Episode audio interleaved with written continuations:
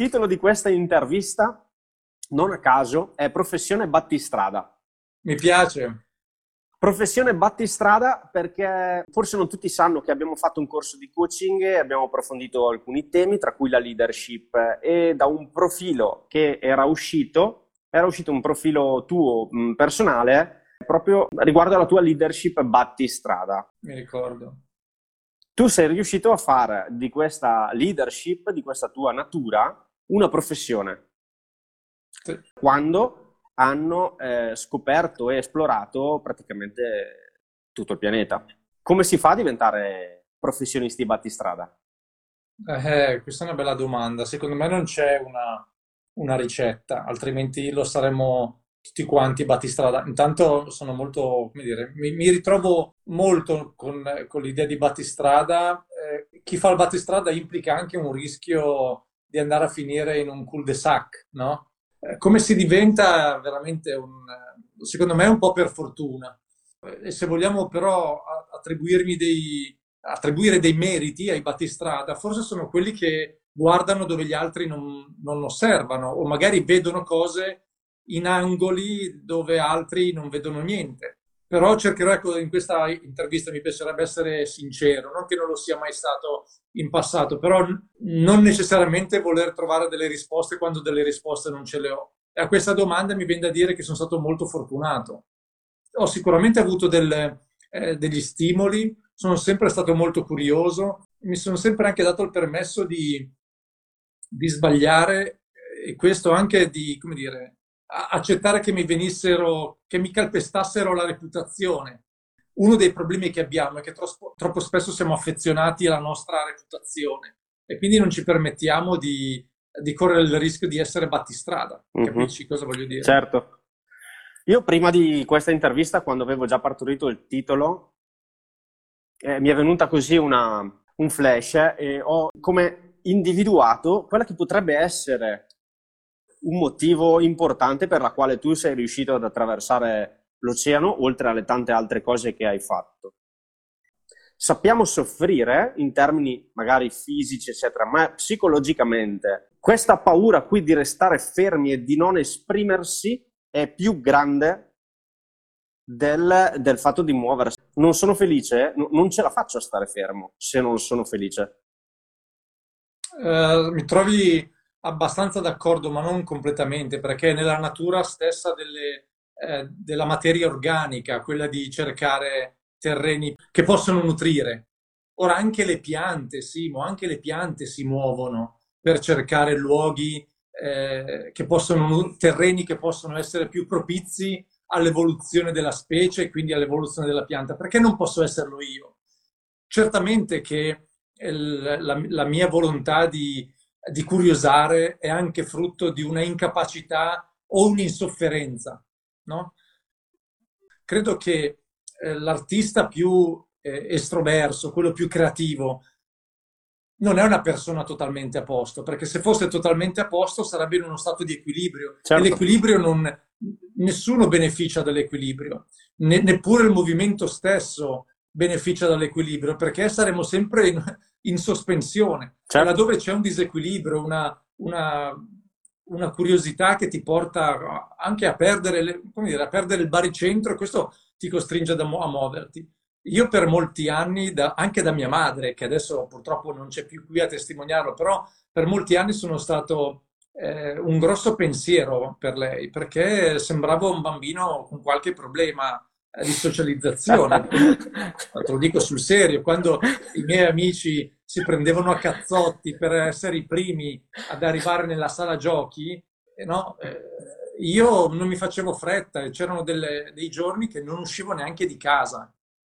Ora, quello che in apparenza da mia madre sembrava essere un problema eh, di un, un, problema serio, tanto che avevo seguito anche un percorso eh, da uno psicologo, poi si è trasformata nella mia più grande eh, opportunità, anche opportunità di stare tanti, tanti mesi in isolamento e questo non mi fa paura.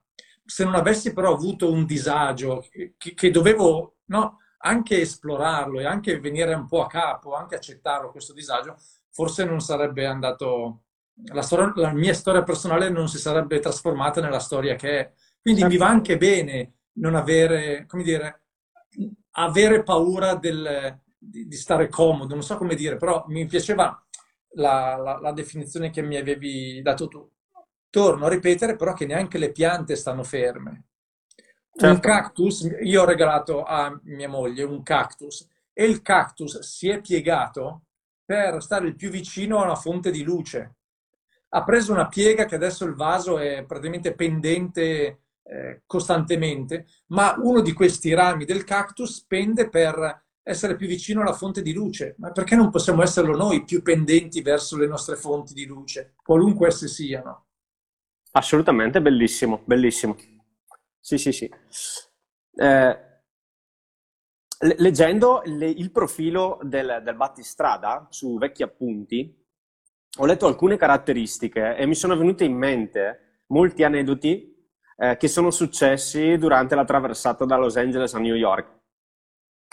Ehm, uno di questi, li- te, li te li passo un pochino. Sì. Ehm, uno di questi esempi tipici della leadership da battistrada è il lupo solitario, che dà poco supporto e scarse indicazioni ai collaboratori. Ti ci rivedi?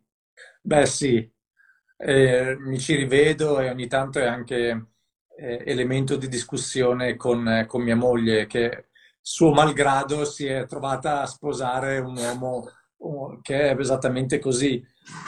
Sono molto bravo a gestire me stesso, o magari mi impegno a gestire me stesso, non sono altrettanto bravo a gestire le persone con le cui- con le quali lavoro. E nel mio mestiere è molto importante anche eh, l'elemento team, senza il quale io forse avrei fatto un decimo delle cose che ho fatto.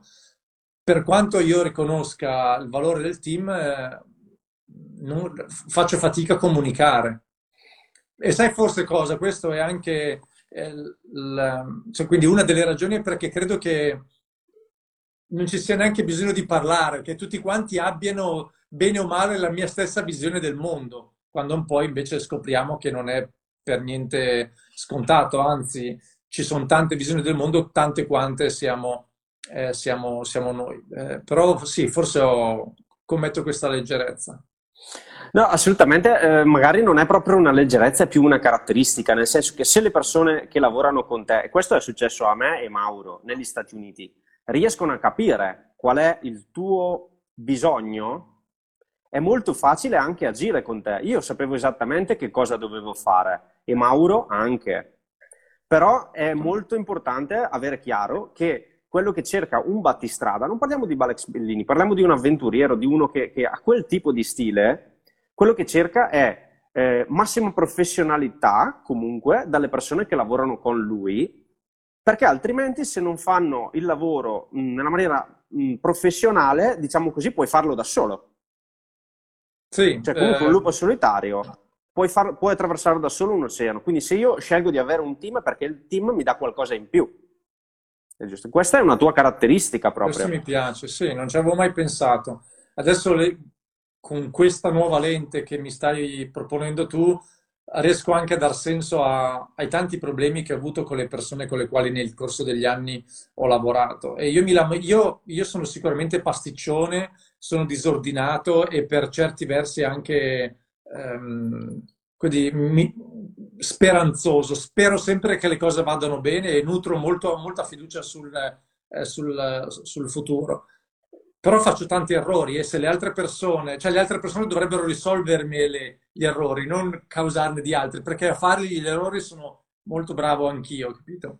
Eh, entrambi sappiamo, no, che anche nell'esperienza, senza citare nomi, che poi è, è antipatico, però sappiamo che ci siamo trovati a un certo punto eh, ad avere proprio un sentimento eh, no, difficile verso una persona e io, l'ho io l'ho mandata a casa, io, io l'ho mandato a casa su, su dei piedi, prendendomi anche la responsabilità di una, di una scelta che ah, sarebbe dovuta essere eh, condivisa, ma io, io volevo, cioè, vo- volevo, come dire, no, liberare quell'angolo lì che per me era molto difficile da gestire.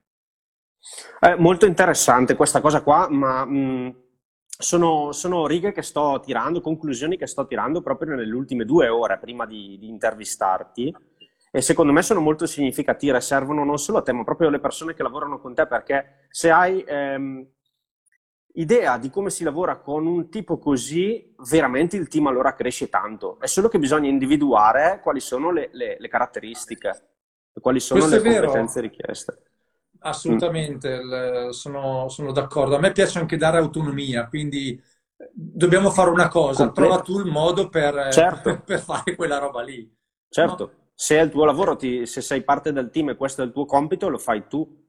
Fallo, fallo, tu. E poi, certo, il beneficio è che c'è molta fluidità nel, nei processi perché uno è libero di scegliere la cosa, la, la cosa che a suo parere è più giusta per questo fine. Certo, poi si tratta anche di, come dire, di creare giusta, il giusto incastro con le personalità. Non tutti possono certo. lavorare con me, io non posso lavorare con tutti, ma questo bene o male eh, l'abbiamo già capito perché ognuno poi è, è bravo in alcune cose e, e meno bravo in altre, quindi bisogna sempre trovare, secondo me, il giusto incastro. A proposito di questo, c'è un aneddoto che io mi ricordo come se fosse ieri, leggendo negli appunti, leggo, ehm, toglie responsabilità ed è severo con i collaboratori se questi non hanno prestazioni elevate. Mi viene in mente una scena dove noi stavamo in macchina Beh, dillo Simo, non, ave- non, essere timido, sì, eh, niente, tu, io, io, ero lì per, per, darti da mangiare davvero ogni 4 km e mi addormentavo. e tu passavi correndo e io dormivo. E una volta due, e poi, poi è saltato fuori la leadership da battistrada, mi ricordo benissimo quel giorno con Mauro e tu che passavi, insomma, eh, hai fatto quello che dovevi fare in quel momento per far svoltare la situazione, perché poi dopo siamo stati dei soldatini. Eh sì, sì. però me la ricordo la levata da terra. Ma era quel giorno che ti ho buttato dentro la biscia o no? No, no quello era un altro. Ah, ok. quello era un altro, lì era un momento up, perché quando è simpatico butta le bisce. Mauro se la ricorda bene, io ho il terrore delle, dei serpenti e delle bisce e avevamo il finestrino abbassato e sei arrivato con questa biscia, mad- madonna. madonna. No, allora devo dire Simone, proprio perché sono onesto in questa intervista, che io nel corso degli anni che poi seguirono ho ripensato spesso a, a, a, alla, alla, gara negli Stati Uniti e se lì mentre correvo mi sentivo autorizzato a fare lo spocchioso e anche essere un po' arrogante con, eh, con voi, uno perché sapevo che, che, me lo potevo permettere, nel senso sì. che dall'altra parte avevo persone che riuscivano no, a leggere la situazione che non mi avreste mai lasciato in merda, perché se avessi avuto paura che tu o Mauro mi aveste lasciato lì, non mi sarei mai permesso di dire questo. Quindi mi sono un po' approfittato del fatto che sapevo con chi stavo parlando. E anche questo è una, una, un aspetto importante, perché se non conosci le persone con le quali lavori, non sai fin quanto ti puoi spingere. E ogni tanto sai quanto, quanto è dif- eh, sia difficile trattenere qualcosa che per te è importante. Quindi mi sono liberato di questo peso perché dall'altra avevo la sensazione di potermelo permettere. Ma dicevo, nel corso del tempo mi sono reso conto che eh, era, pretendevo troppo, nel senso che io quella cosa lì la volevo e avrei sputato ogni goccia del mio sangue, ma non è detto che le persone che eh, componevano il mio team eh, dovevano investire altrettanto. Cioè era importante che facessero del loro senza necessariamente arrivare a investire del proprio sangue o della propria salute. C'è un'altra cosa che non è vero poi che chi, fa il, il, chi corre ha il ruolo più difficile, perché il ruolo più difficile è anche riuscire a, a tenere il team assieme, il team coeso. Talvolta correre è la cosa più facile, l'abbiamo anche visto, perché se fosse stata una questione di correre, eh, l'avremmo fatto senza problemi. L'aggiunta è gestire, i, gestire le risorse mentali psicofisiche per 70 giorni, riuscire a, ad ascoltare quello che Alex non dice, quindi avere l'intuizione, riuscire ad essere nel posto giusto nel momento giusto. E anche appunto farsi due maroni così a attraversare gli Stati Uniti a 4 km all'ora. Ma eh, guarda, è, è bellissimo questa analisi qua, in parte secondo me l'avevamo già fatta è bellissimo sentirlo perché comunque ricordo che ognuno di noi tre era esattamente nel posto nella quale voleva essere in quel momento. Questo era proprio, tutti e tre volevamo essere lì e questo era veramente probabilmente il filo che ci ha trainato tutti, tutti e tre a New York. E ricordo che il tuo limite spostato quella volta non era infatti tanto correre, il tuo limite personale non era correre da A a B, sapevi già all'inizio che ce l'avresti fatta, era gestire il team. Me lo ricordo che era la tua prima avventura in team e penso che abbiamo imparato tutti tantissimo. Io, da livello anche tecnico, assolutamente, gli allenamenti che ho fatto, il metodo che ho utilizzato per, per allenarti è, è, stata la prima volta che, che, che, lo utilizzavo e l'ho riproposto poi su altre decine di persone, ha sempre funzionato. Quindi anche per me era uno esperimento. Eh, molto, molto bello. Sì, siamo stati fortunati secondo me, perché poi io lo vedo, l'ho, l'ho visto anche negli anni dopo, uno arruola le persone, arruola i soldati del proprio esercito in base a un misto di sensazioni personali, sentito dire, eh, quello, biglietto, quello che le persone ti dicono che sanno fare. Poi quando scendi in campo, imbracci un fucile, ti trovi sulla prima linea a dover rimanere sveglio 24 ore al giorno perché sai il nemico che ti fucila sui, sulle palle, ecco che lì interviene proprio eh, un altro elemento del tutto imprevedibile, quindi la gestione degli imprevisti, della paura, perché le persone diventano persone diverse, si comportano diversamente quando eh, soffrono la sete, soffrono la nostalgia, hanno paura, hanno troppo caldo, troppo freddo, sono annoiati, non trovano il senso di quello che fanno. Io è, un, era, è stato veramente un po' affidarmi al caso, sapendo che in qualche maniera l'avremmo fatta, sì, sì, questa sì. cosa qua. Però se siamo partiti in, in cinque, siamo arrivati in tre, un, una ragione c'è. Assolutamente, no, è stata dura. Io per quanto riguarda me stesso, il momento più difficile è stato prima della partenza. Il momento più difficile è stato quando io ero in vacanza in Croazia, se non sbaglio, tu eri a Trieste, dovevi fare quella volta una settimana di simulazione. Eh, mancava un mese o poco più e volevamo simulare una settimana, mi sembra correre 50 km al giorno. Corretto. Quella volta, quella volta non, è, non, eri riuscito a superare il terzo giorno, mi avevi chiamato dicendomi io il quarto giorno non lo faccio o una cosa del genere e lì mi ero, mi ero preoccupato un po'. Tant'è vero che sono venuto da te, ti ho fatto un, un massaggio, un trattamento, abbiamo parlato e mi ricordo benissimo che io ero preoccupato e tu mi hai detto questa cosa e lì mi è cambiato tutto eh, mi hai detto, sì, sì, Simo, io adesso non, non camminavi, eh? Non camminavi, mi hai detto, sì, ma vabbè, ma tranquillo, vedrai che comunque a New York ci arriviamo comunque senza problemi, io sono sicuro di quello.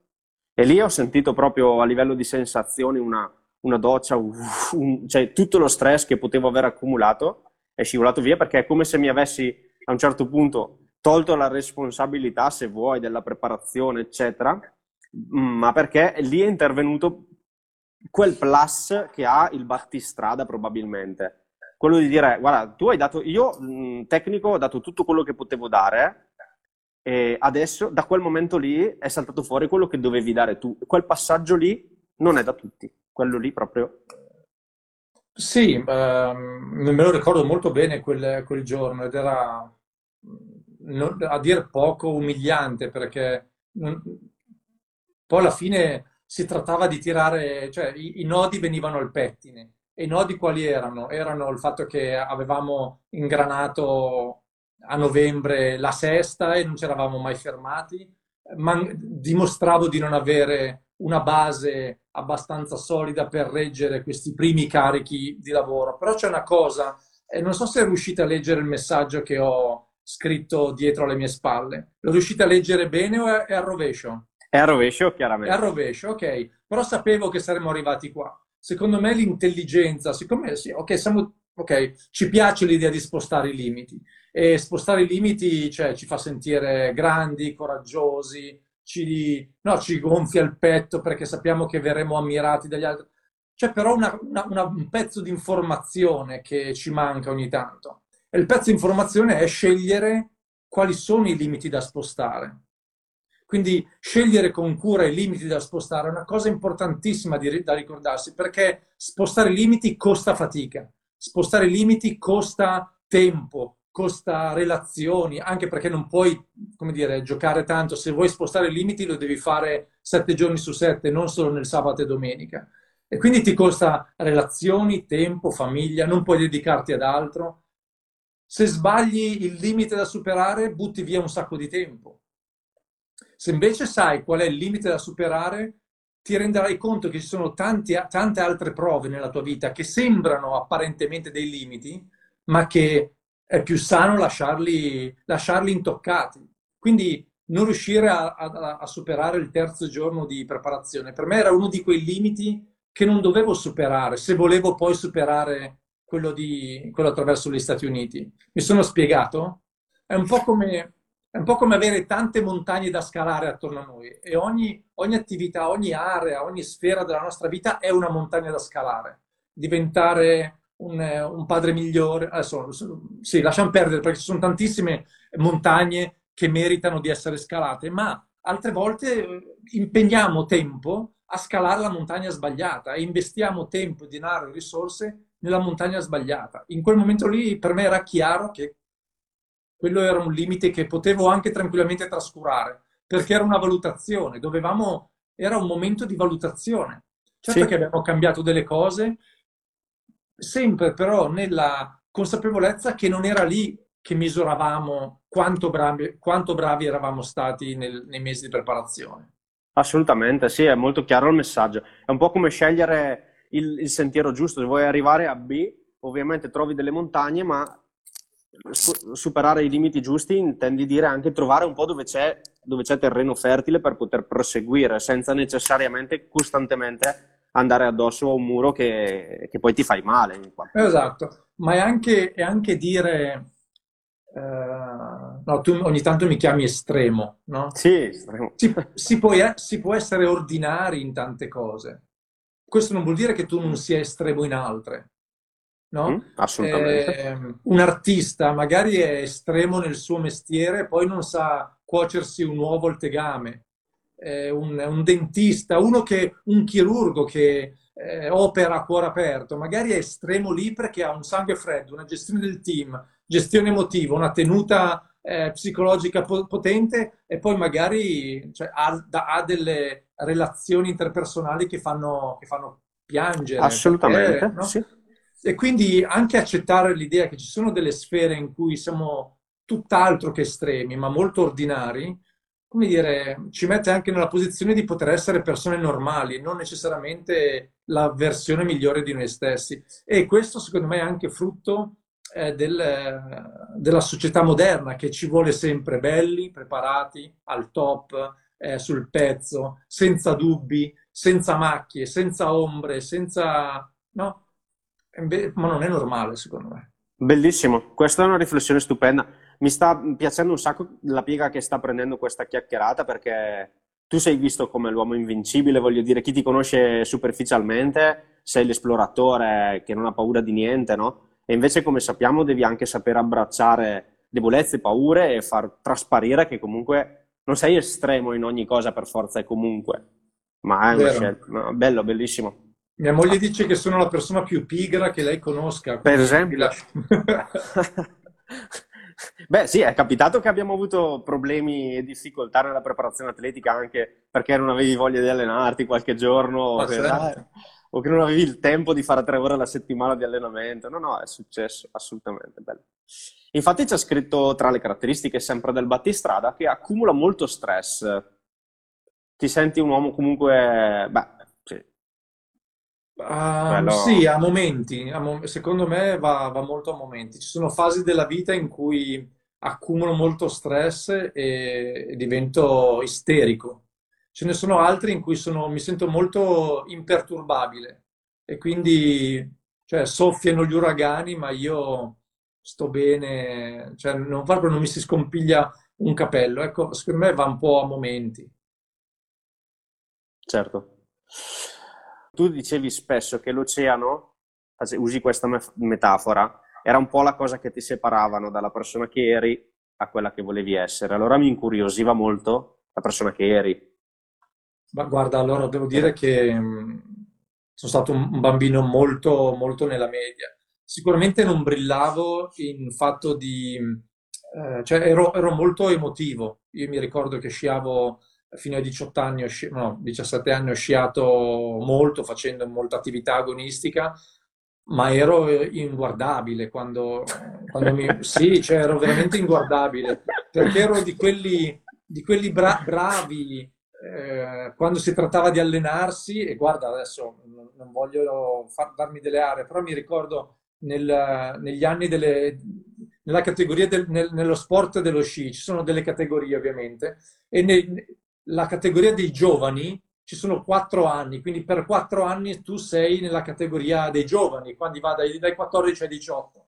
Ed è un po' gli, anni in cui insomma o sei dentro o sei fuori dal, dal circuito. E io ero fuori, ma fuori non perché non fossi bravo in allenamento, anzi in allenamento davo, da ben, davo buone speranze al, al, mio allenatore e non più di una volta assistevo a delle scene anche divertenti, ossia allenatori di vari sci club che venivano chiamati dal mio allenatore per, per, per far vedere come scendevo tra i pali in allenamento e dicevano guarda questo, questo è un mio atleta, questo lo seguo io, viene dalla prica lui. e quindi mi, mi, gongolavo. Poi quando si trattava di svegliarsi presto la mattina la domenica, eh, fare due ore o tre ore di, di, trasferta, mettersi un pettorale, salire in partenza, mettere, impugnare i bastoni e guardare giù la pista, io diventavo, cioè, andava tutto nero, non vedevo più niente. Ora dirò una cosa che potrà essere usata contro di me nei, nei prossimi anni, però un giorno, io mi ricordo, ero forse a, San, a Santa Caterina o Bormio, e mi ricordo una, una gara di slalom, sono partito nella prima manche, sul tracciato della prima manche, e sono arrivato al traguardo sul tracciato della seconda, dell'altra in fianco. Quindi ero, avevo, come dire, avevo attraversato la pista per metà ed ero finito nella, nel tracciato della seconda manche. Questo per dirti quanto fuori sincronia fossi. Non serve un genio per capire che non ero a mio agio, che non mi sentivo bravo, che mi sentivo spesso nel posto sbagliato, non ero motivato e volevo che quella tortura finisse il più presto possibile perché era umiliante per me. Poi, sai, la, la vita cambia, le sfide ti portano a doverti aggiornare di volta in volta e, e oggi guardo indietro la, la, mia vita e dico, caspita, però ne abbiamo fatta di strada perché eh, insomma qualche cosa l'ho imparata a proposito proprio di gestione, però non sono partito con il favore dei pronostici. Ma può essere, può essere che quelle, quelle frustrazioni, chiamiamole così, siano parte delle molle che ti hanno permesso di allenarti in uno scantinato la sera prima della tua prima traversata dell'Atlantico?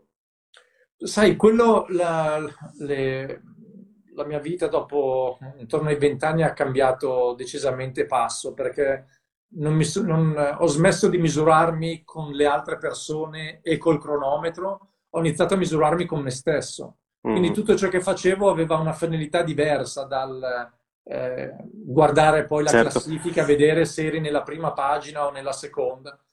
E facendo questo passaggio, questa transazione, dire, ne ho goduto molto perché molto del peso e molto della, molti dei problemi di rendimenti scarsi erano dovuti al fatto che io ero costantemente concentrato sul misurarmi con le altre persone, non misurarmi rispetto a chi, io, a chi ero ieri, ma mi, mi, misuravo con chi avevo di fronte.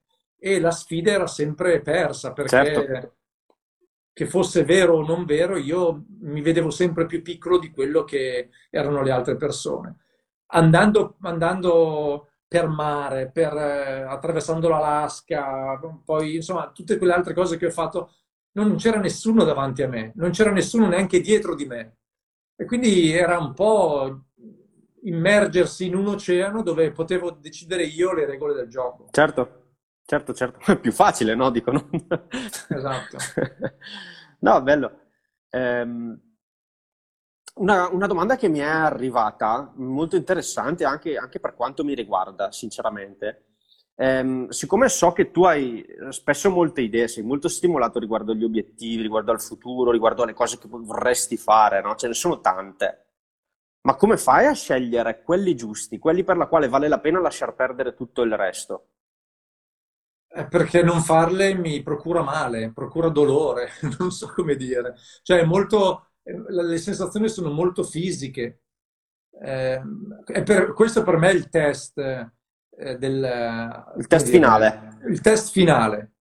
Se non farle mi procura dolore, e allora ho la sensazione che sia la cosa giusta da fare.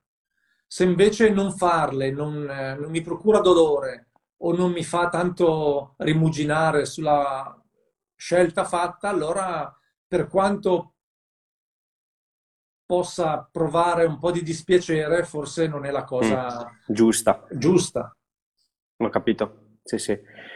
E poi eh, Walter mi fa una domanda qui adesso in diretta eh, che mi collega anche alla, alla, domanda opposta che volevo farti, cioè che rapporto c'è tra, nei tuoi viaggi, tra la pianificazione e programmazione e l'improvvisazione, quindi il suo opposto? Allora, a livello personale sono molto improvvisazione io e poca pianificazione. Quindi direi 20% pianificazione, 80% ehm, fantasia. No? Forse perché ho l'innata sensazione che io me la posso cavare. Uh-huh. Io me la so cavare in qualche... In, in, tutte le situazioni, me la so cavare. Io sono stato fortunato perché ho trovato una persona che non solo poi è mia moglie, ma è anche eh, lei che mi tiene sempre con i piedi a terra, che invece è l'esatto opposto, che ama mettere tutto in ordine, ama staccarsi dal pontile solo se ha ridondanza nei processi, nell'attrezzatura, nei sistemi, nelle comunicazioni eh, e questo mi permette di fare passi da gigante. Quindi è l'idea di mh, accettare le differenze di visione, considerare che la tua visione è la tua, ma non è la visione giusta del mondo, certo. e la visione giusta del mondo è la, la, il risultato, eh, no, l'integrazione di una visione con l'altra.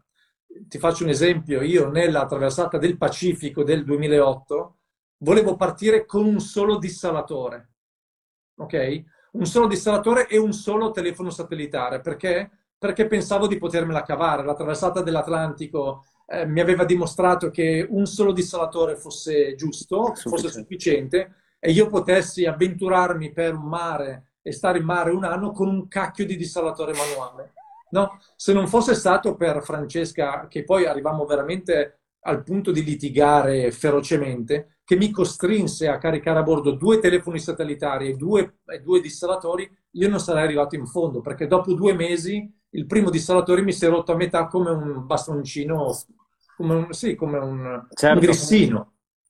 Ok? E, ehm, poi queste cose le ho imparate e ogni volta che mi dice Alex, guarda, cioè no, così, così no, non si fa. Allora, prima, prima di dire di no, ma forse dico comunque di no, però prima di dire no finale, eh, ci penso e mi ricordo di quel giorno quando, causa la mia leggerezza, avrei rischiato di, eh, di, di non farcela.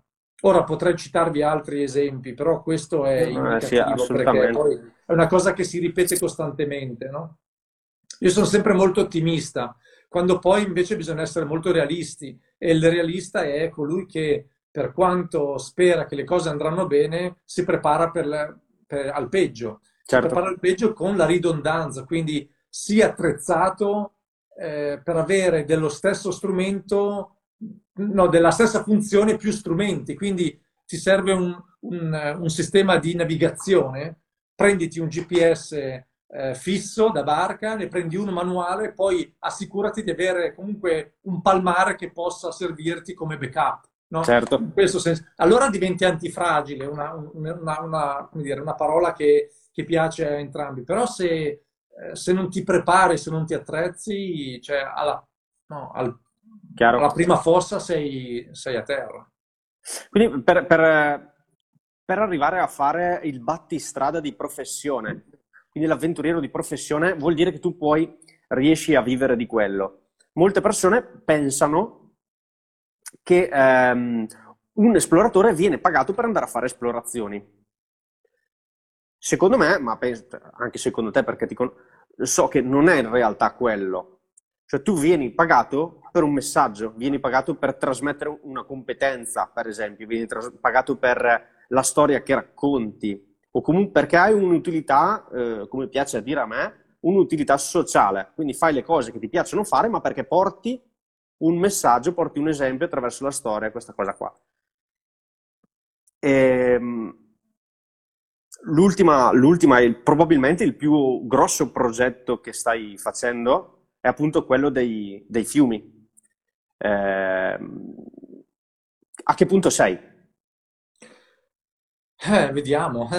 allora, intanto facciamo una piccola, mm, come dire, costruiamo il contesto. Sì. Dopo aver tanto esplorato, navigato, viaggiato per il gusto di conoscermi e quindi con questa modalità molto personale di eh, crescita personale, ho, ho scoperto che c'era un'altra chiave per poter interpretare la mia attività, quindi affidando all'esploratore il ruolo di eh, pioniere, esattamente come succedeva cent'anni fa, però l'esploratore è sempre stato colui che viaggiava eh, spesso in territori sconosciuti e portava nuova conoscenza, nuova ricchezza e esperienze che poi essere, potevano essere distribuite alla, a, a, chi invece aveva scelto altro, però voleva ehm, alimentarsi delle conoscenze appena fatte dall'esploratore. Oggi è la stessa maniera, possiamo anzi oggi forse è il momento più propizio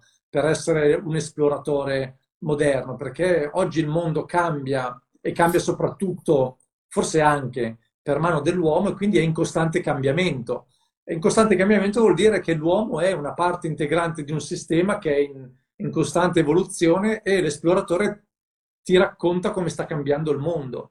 Mm, forse senza ridisegnare il, il profilo del nostro pianeta, ma ridisegnando il nostro ruolo all'interno del pianeta.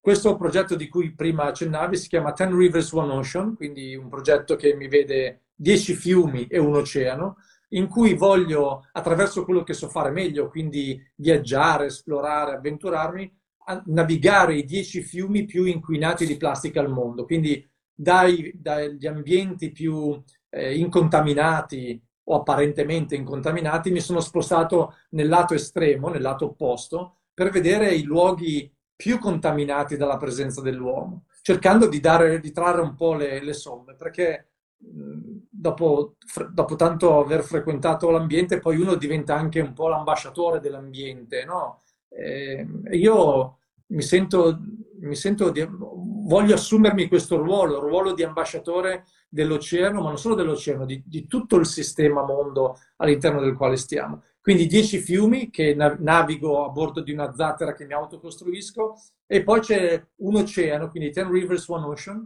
in cui ho navigato l'anno scorso attraverso il Pacifico in questa grande chiazza di plastica che si chiama Great Pacific Garbage Patch. L'idea però è quella di creare una metafora affinché tutti quanti si sentano come, giusto, come poi di fatto tutti quanti immersi in un unico grande oceano. Dove siamo? Siamo che ho navigato il Gange l'anno scorso, ho navigato il fiume delle perle in Cina l'anno scorso, sempre a dicembre, e ho navigato il Great Pacific Garbage Patch, questo a, a luglio. Eh, dovevo navigare a maggio il Nilo e poi un altro fiume cinese, causa emergenza sanitaria, siamo bloccati. Però questo in apparenza, insomma, all'inizio mi, mi creava un po' di, di, insomma, di, di, pensieri, perché pensavo chissà come, chissà come e se potrò tornare a navigare i dieci fiumi. Poi mi sono fermato e abbiamo riflettuto eh, su quale fosse la, la finalità di questo progetto. La finalità non era navigare i fiumi, la finalità era risvegliare lo spirito delle persone attorno all'ecologia. Il mezzo attraverso il quale lo facevamo erano i dieci fiumi, però uno può perseguire il fine, la finalità, quello di risvegliare lo spirito umano attraverso modalità diverse, come per esempio mh, divulgazione che, fare, che possiamo fare anche in questo momento qua, stiamo facendo divulgazione. Quindi si tratta sempre di trovare, come dire, la modalità giusta o possibile in questo caso per raggiungere lo scopo ultimo, quello più nobile, ripeto che non è navigare sui fiumi, ma risvegliare il, lo spirito ecologico delle persone. Certo, un po' come quando eh, ti sei fatto male in preparazione per, per la Lani, nel senso hai trovato un muro, non hai potuto fare altro che trovare una strada diversa con terreno fertili, quindi hai cambiato la modalità, ma per arrivare sempre allo stesso obiettivo, che in questo caso è portare il messaggio, non è arrivare a B. Esatto. Ma... Noi, noi, insomma, mi metto anch'io nel noi perché ovviamente non sono immune da questo. Siamo sempre molto gelosi dei nostri progetti, dei nostri sogni e quando, quando scriviamo un obiettivo poi noi diventiamo quell'obiettivo, uh-huh. no? Eh, però dobbiamo sforzarci anche di, come dire, riconoscere che noi non siamo l'obiettivo, noi siamo le gambe che permettono all'obiettivo di andare da A a B o comunque di raggiungere la finalità. E ehm, perché dico questo? Perché poi uno fa un, un, obiettivo sulla base di quello che conosce oggi, delle condizioni attuali, ma domani che i dieci fiumi, cinque di questi si prosciugano, è ovvio che ci sono delle situazioni che ti impediscono di raggiungere il tuo obiettivo, quindi essere anche, per quanto la preparazione, questo per tornare alla preparazione o eh, come dire, esecuzione, che poi era un po' la, la dicotomia che, che, proponevi tu, eh, essere nonostante tutto liberi di aggiornare il proprio obiettivo in funzione dello scenario attuale che stiamo vivendo. Come faccio a diventare esploratore? Come faccio a iniziare? Quello che funziona per me non è detto che funzioni anche per te, quindi io posso parlare dalla mia esperienza, non c'è una formula testata su 10.000 persone, l'ho, l'ho testata sulla mia persona, eh, con i miei tempi, nei tempi in cui sono vissuto, perché eh, Luca non so quanti anni abbia, ma eh, se Luca vuole diventare oggi esploratore, le modalità che dovrà mettere in atto saranno sicuramente diverse da quelle che misi in atto io quando avevo 20 anni però si tratta, secondo me, di, di cominciare a fare. Sì. Non so, com- come si diventa maratoneti? Cominciando a correre. Non c'è una scuola, non c'è un'università di maratoneti. Cioè il maratoneta corre, no? sì, sì. Eh, l'arciere tira frecce. Eh, cominciate a tirare frecce, non so. Non Anche so io veramente... sono d'accordo anche nel mio lavoro di preparatore atletico e coach, quando ho iniziato, mica avevo ben chiaro dove avrei potuto, saputo o volevo arrivare. Però cominci a fare la tabella all'amico e magari mentre studio la leggi su un libro e ci provi a mettere del tuo e poi cominci ad andare in una palestra e vedere se ti piace il lavoro, cosa ti piace di più, cosa ti piace di meno e poi segui un pochino il flusso. Eh, per, insomma, questa è stata anche sì. la, mia, la mia esperienza. Quindi si tratta, secondo me, di essere abbastanza, avere chiaro in mente che cosa puoi dare. No? Qual, sì, è, qual, è, la cosa migliore che sai fare? Come puoi applicarla al, al contesto? Non fare l'esatto opposto, cioè non come posso guadagnarmi da vivere facendo l'esploratore e poi scoprire che magari non hai le qualità, perché magari hai altre qualità. Quindi cos'è, eh, qual è un tuo punto di forza? Eh, scoperto quello, capisci se è meglio darsi al nuoto, all'equitazione, al, magari invece a scoprire tesori come Ballard che, va, che si immerge col batiscafo e va in fondo al, all'oceano, no? Eh, certo. Non so. Mm. Sì, non credo che ci sia una regola se non quella di, di ascoltarsi e anche un po' probabilmente interpretare le proprie, eh, i propri desideri, no? I propri desideri, ma anche interpretare il momento. È anche il momento, chiaro. Anche, cioè, la, per tornare a parlare di cose che sappiamo, una connessione anche con l'ambiente che ci circonda, perché eh, ti faccio un esempio semplice, però nel 2011, no, nel 2017, no, qualche anno prima, insomma, per qualche anno ho lavorato a un progetto che uh, mi avrebbe visto, perché dico eh, avrebbe perché poi non è mai accaduto, ma mi avrebbe visto impegnato nella sopravvivenza all'interno di una capsula di sopravvivenza eh, in cima a un iceberg per documentare le fasi di scioglimento dell'iceberg. Ho lavorato per tanti anni, investendo soldi che, che, non avevo, che non avevo e poi mi sono reso conto che era il momento sbagliato di investire denaro, risorse e tempo eh, in, un progetto a cui nessuno inter- interessava perché eravamo impegnati in, in altro, capito? Quindi anche la, anche ascoltare quali sono le esigenze del momento è sempre importante. Una delle ultime domande che faccio sempre nelle interviste è sempre la stessa, che è come vorresti essere ricordato dopo la tua morte? Dopo la mia morte mi piacerebbe essere ricordato come una persona simpatica, simpatica. Eh, non sempre lo sono, perché sono anzi un po', un po' acido, però io mi sento simpatico. È solo che lo divento quando poi le persone mi conoscono. Simpatica, disponibile. Rido perché c'è anche di fronte mia moglie che dice sì, certo, raccontare un'altra di, di balla, però sinceramente, se, sì, Simone, se tra, quando morirò e dovesse fare quella lettura no, in, in, chiesa, al leggio, eh sì, io mi ricordo Alex, una persona simpatica, simpaticissimo. Disponibile, quando lo chiami. Quando lo, quando lo chiamo, esatto. Disponibile e un terzo... Eh, mi, piace l'idea di essere un po' folle. Anche Vedi, di essere... Sì. sì, folle. Cioè io quando, quando perdo la pazienza torno a casa, no? Eh, siamo arrivati, Alex, siamo arrivati qua, non me ne frega, voglio tornare a casa. Ecco, mi piacerebbe essere ricordato così. Sì, sì, sì, sì. Beh, quella volta che hai buttato il serpente dentro la macchina, ho fatto fatica a definirti simpatico, eh, perché il, il gesto era tale, ma... Però no, ricordo dei bei momenti, con gli occhiali a forma di cuore. Di esatto. Mauro.